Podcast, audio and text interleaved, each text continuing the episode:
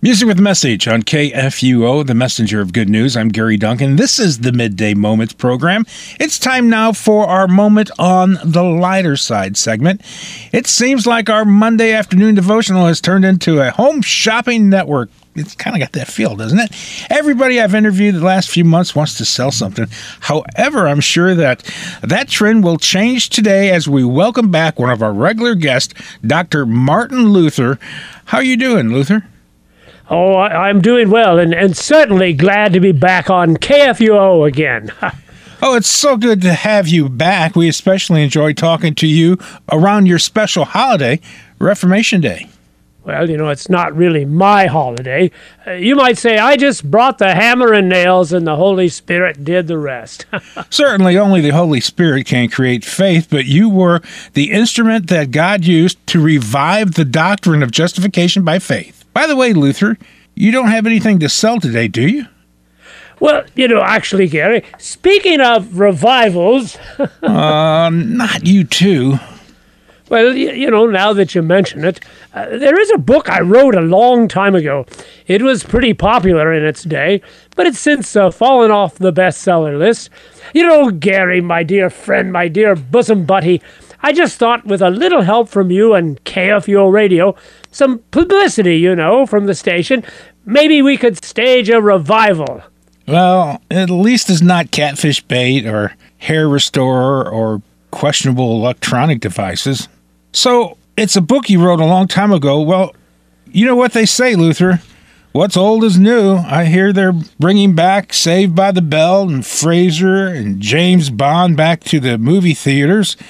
They're even doing a new version of the West Side Story, so I guess anything is possible. Why not a revival of Luther's works? Well, you know, I, I'm, I'm not sure my book would have the draw of such popular entertainments that you mentioned, but it, but it would be worth anyone's time to peruse. What book are you talking about, Luther? I, I know your catechism is as popular as ever. Well, you know, I was thinking about uh, my sermons on the Gospel of John. Uh, even though I wrote it 500 years ago, I still think there's a lot that would be applicable to today.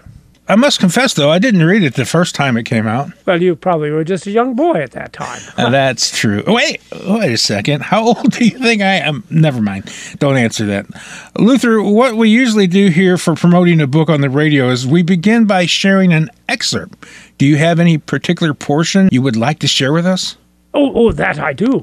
Uh, but maybe first you should read the, the part of the Gospel of John upon which this part of my book is based. I always have my Bible nearby, and I've, I've been known as a very quick speed finder. don't, don't, don't get any paper cuts, though. I'll try not to. Right, so, so, uh, John, John 15, 15, 12. John 15, 12. 15, 12. I've got it right yes. here. This is my commandment that you love one another as I have loved you.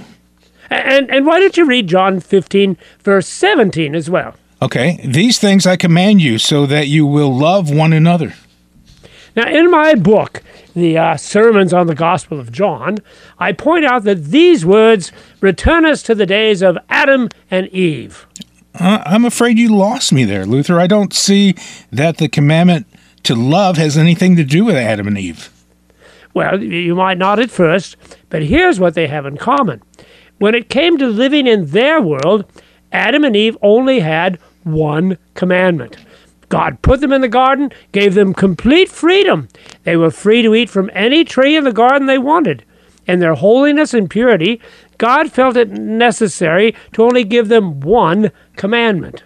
I see where you're going. They were completely free to do as they pleased, with the exception of the one commandment. And that was, Of the tree of knowledge and good and evil you shall not eat. For the day you eat, you will surely die. See, that's my point. As far as the world was concerned, they only had one law to obey. But what does that have to do with Jesus' word about love in the Gospel of John? Well, don't you see, in the Gospel of John, we are returning to the days of paradise. Again, like Adam and Eve, we only have one commandment, and that is that we should love one another. I don't know, Luther. It seems like we've got a lot more commandments to follow than just that. Well, but but did not the apostle Paul himself say in Galatians 5:14, "For the whole law is fulfilled in one word: you shall love your neighbor as yourself." Uh, You know, Gary, I don't think we appreciate how different it is for us today as Christians, as opposed, say, to the people of God in the Old Testament. What do you mean, Luther? Well, take God's original blessing that Adam and Eve might freely eat of all they saw. That pretty well holds true for our day, doesn't it? When you go to a restaurant, is there any law that says you may not freely eat of whatever you want? There may not be any law, but I'm sure my doctor might have something to say about it. Oh, of course, there's all kinds of human restrictions. There are also all kinds of human factions that might tell you to eat only your vegetables or only organic food or, or the like. But what I'm asking, Gary, is there any divine law regarding what you eat at that restaurant? Uh, no, I guess there isn't. Oh, but there certainly was in the Old Testament. Read Leviticus chapter 11 now. Don't don't hurt yourself. Okay. Verses 4 to 7. Okay. Verses 4 I know to that's a big jump from John all Yeah, the way back we- to the we got it Old here. Testament Torah. Nevertheless, among those that chew the cud and part the hoof, you shall not eat these. The camel, because it chews the cud and does not part the hoof, is unclean to you. And the rock badger, because it chews the cud but does not part the hoof, is unclean to you.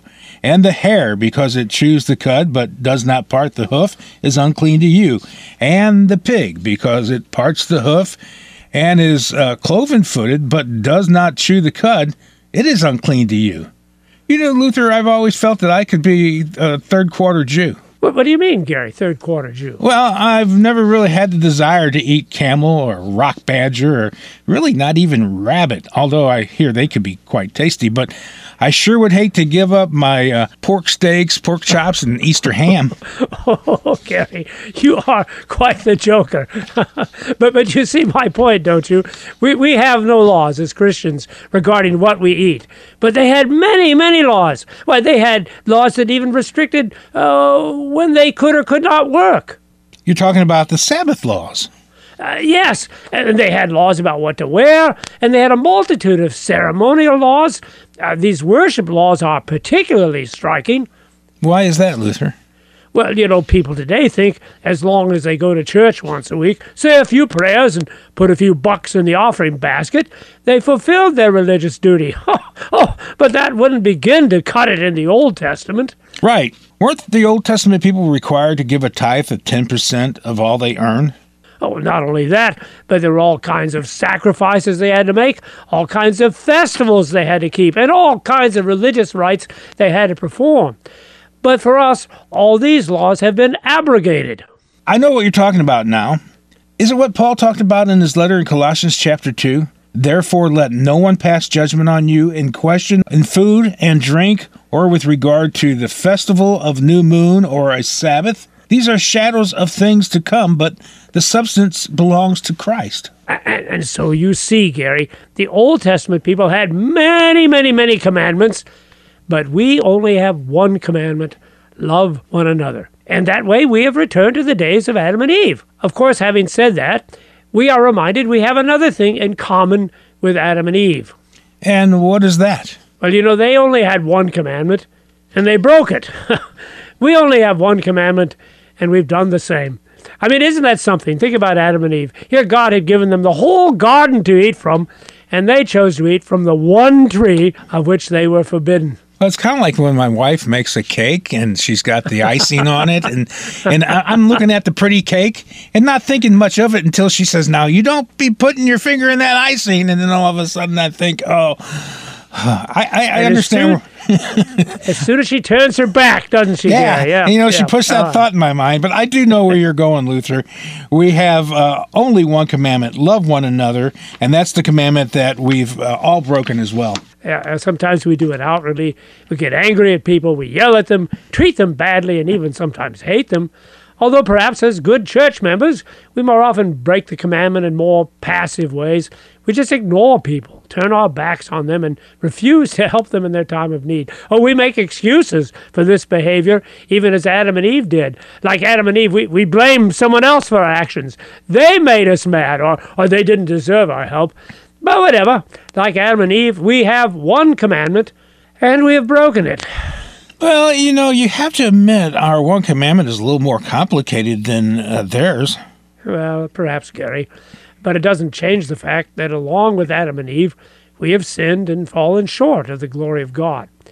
Oh, which of course is what makes what else John says in his gospel all the more remarkable. And Luther, what's that?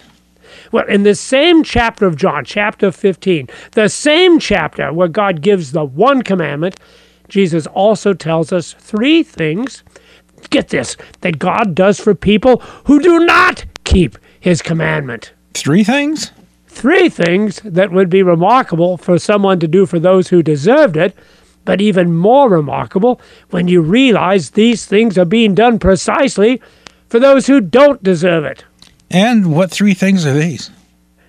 Well, uh, since I, I see we're almost out of time, uh, maybe I can begin to share these three things with you next week.